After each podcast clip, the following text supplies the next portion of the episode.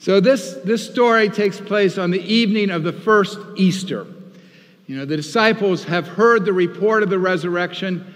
Uh, Mary has, has, has, talked about having seen the, him as the gardener. Peter has seen the empty tomb. But they're not celebrating on this first evening. They're fearful. They're behind locked doors. They're afraid of the authorities. You know, what happened to Jesus could happen to them. You know, they're fearful. Disciples can be fearful. We, as disciples, can be fearful. Literally, we can lock our doors. We can shut down. We can shut out. We can close our hearts. We can close our minds. You know, we can be just the opposite open hearts, open minds, open doors. We can be fearful that we don't have enough. We don't have enough resources to do what we want to do. We can be fearful that we're not good enough, that we, that we are not just enough, that we're not, um, we're afraid of being exposed for not being perfect or not being intelligent are not being competent. We can be fearful of being hurt, of suffering, of failing, of being embarrassed, of dying. We can be fearful of what will happen and what has happened. We can be fearful of our guilt and very afraid of God. And our fears, we don't want to try. We don't want to dare. We don't want to risk. And Jesus comes into the locked room of our minds, our hearts, and he says four things. He has four things to say to the church. He has four things to say to any church. He has four things to say to King Avenue. Peace be with you. Second, as the Father has sent me, so I send you. Third, receive the Holy Spirit. And fourth, if you re- forgive the sins of any, they are forgiven. If you retain the sins of any, they are retained. First, peace be with you. He says it twice. Now, it's a usual greeting. Hello, hi, how you doing? What's up? You know, we don't think much about it when people say that to us. We instinctively respond, hi, hello. There's not much content to that, that exchange, you know. Um, usually it doesn't register with us. We're too preoccupied with the noise going on in our heads the busyness of our hearts. Susan and I, during the um, pandemic, have, you know, had a goal of watching everything that's on Netflix.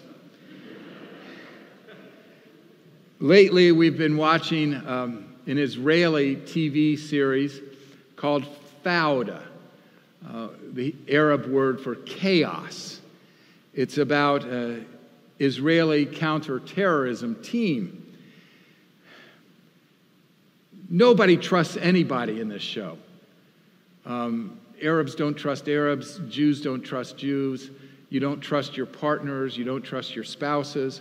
Nobody trusts anybody, but everybody exchanges the greeting Peace be upon you. Upon you be peace.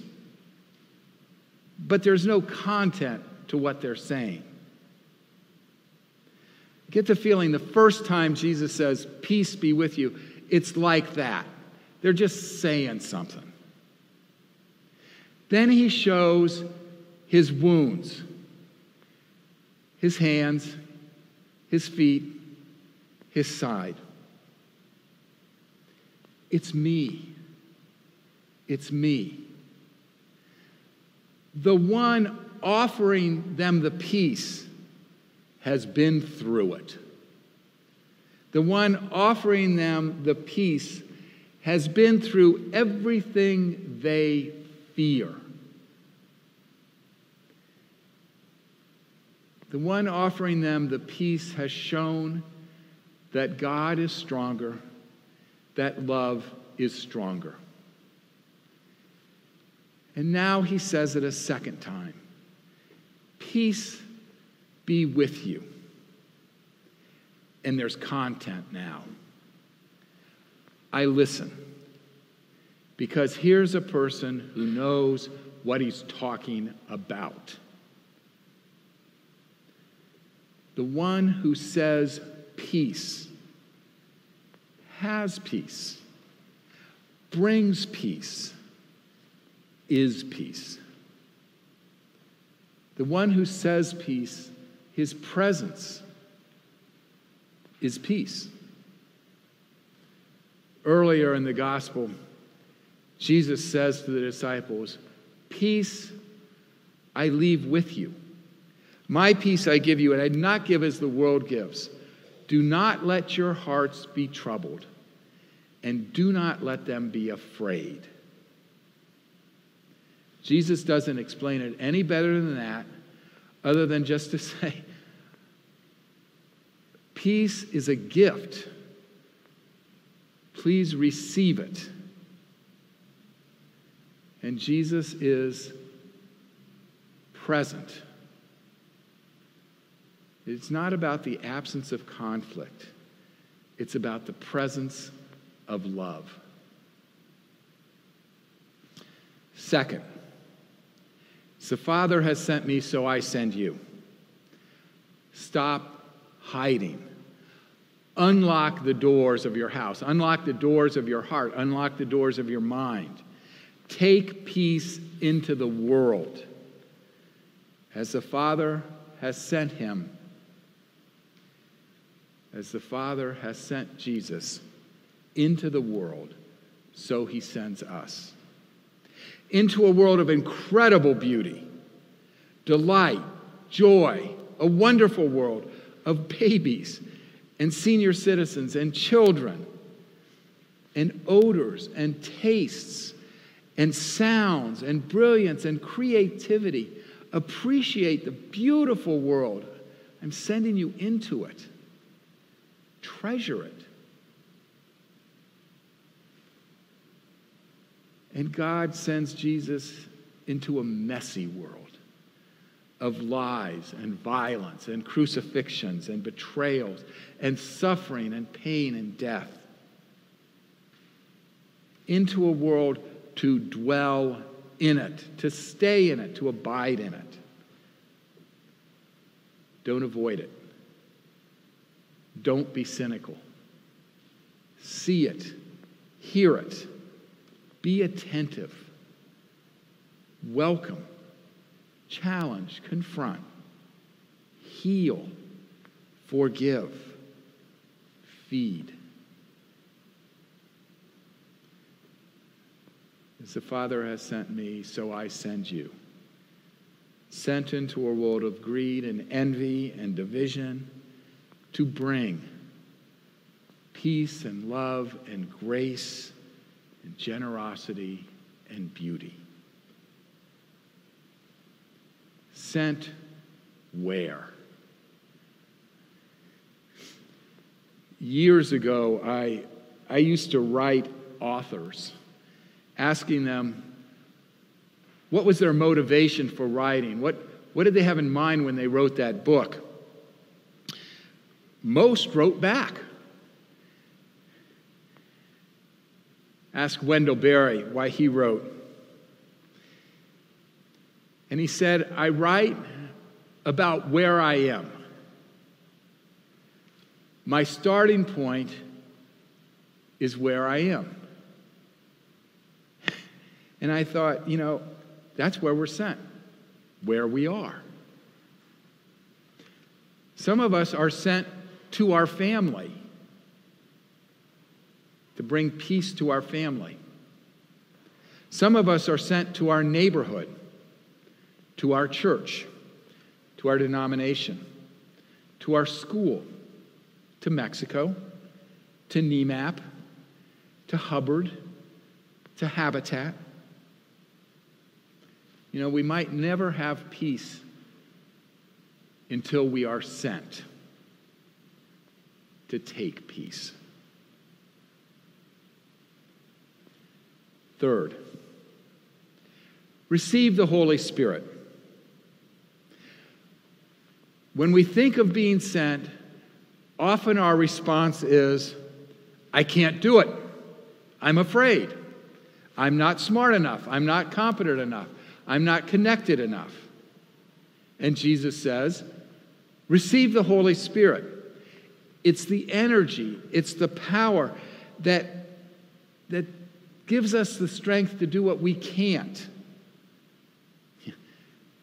Receive the Holy Spirit. Could be translated take a breath. Take a breath. Take a breath of God. When Jesus talks to Nicodemus earlier in the gospel, talks about the kingdom of God, and Nicodemus is stalling and kind of playing dumb. He's coming up with excuses. And Jesus says, You know, I'm going to give you the Spirit. You can do this. And Jesus goes on to say, The Spirit blows where it will. It takes us beyond ourselves. It takes us in directions we didn't dream of. Think of how the Spirit has blown through this church and taken this church beyond itself. We were founded on the second floor of a bakery on 6th Avenue. And we were blown to King and Neil. NEMAP was really started out of this church with Leonard Confar and our members. The Spirit blew through us. We became a reconciling church. We were certainly taken beyond ourselves in that event.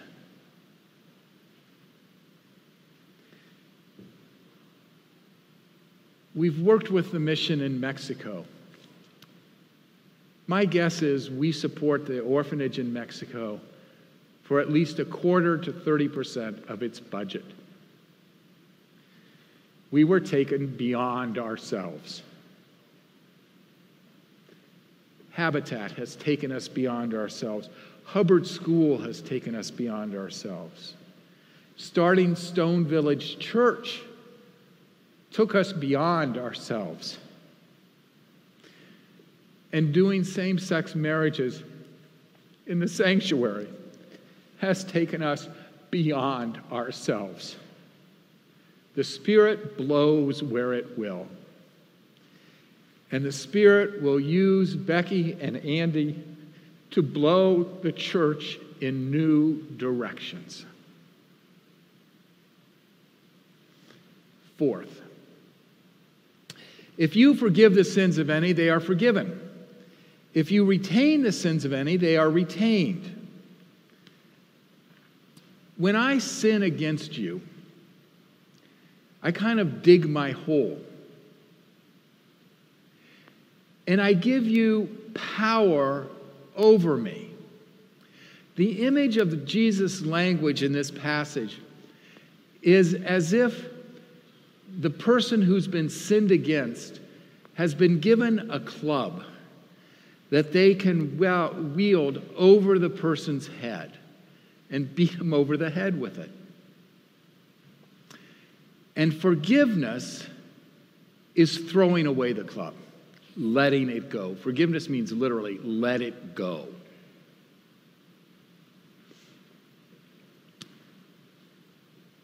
If you forgive the sins of any, they are forgiven. If you retain, if you hold on to the club, they'll be retained. You'll continue to beat that person over the head. Who forgives and who retains? We do. To let it go is to be vulnerable. It's restorative for both the sinner and the sinned against. To retain is to keep the power. To keep the power of exploitation and manipulation and guilt. It's retributive for both. It is in our hands. Forgiveness is about relationships. It's about relationships restoration. It's also about relationships being allowed to start. Giving a person a chance to be in relationship. When I was a superintendent, I experienced more than once when a pastor came to a church that the church felt an obligation to be loyal to the previous pastor and wouldn't give the opportunity for a relationship with the new pastor. Forgiveness has to do with creating new relationships. And I know you'll do that very well. Churches are good places for relationships and for forgiveness. We say things that hurt each other. We do things and don't do things that hurt each other. There are slights that hurt people.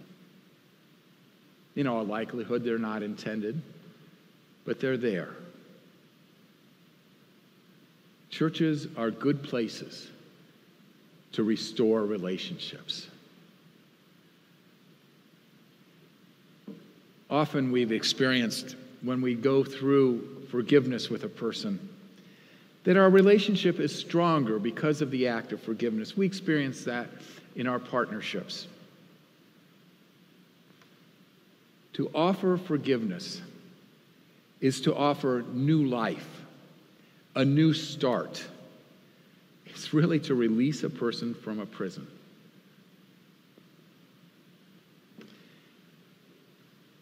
As Aaron talked about in the children's story,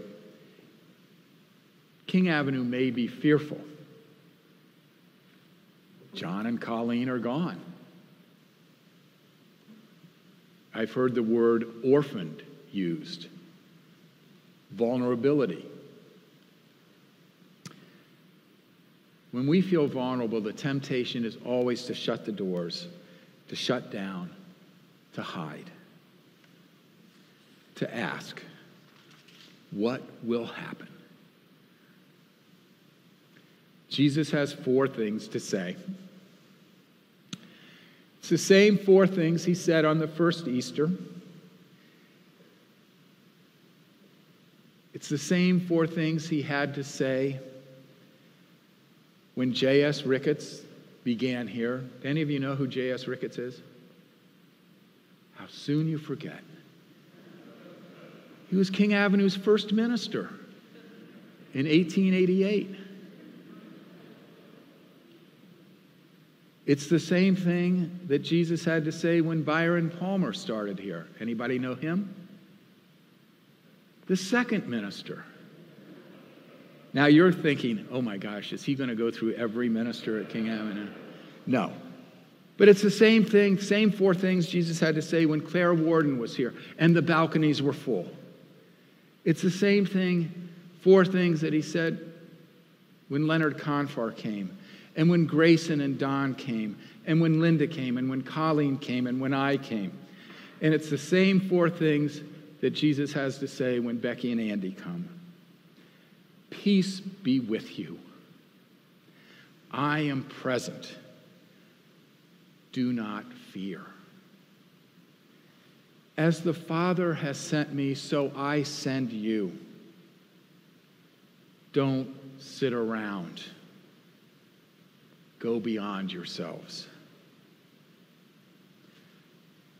Receive the Holy Spirit. Take a breath. Receive God's strength. If you re- forgive the sins of any, they are forgiven them. If you retain the sins of any, they are retained them. Offer new life. Offer a fresh start. That's what we're known for. May it be so. And I'm going to say it again because Jesus said it twice. May it be so. Amen.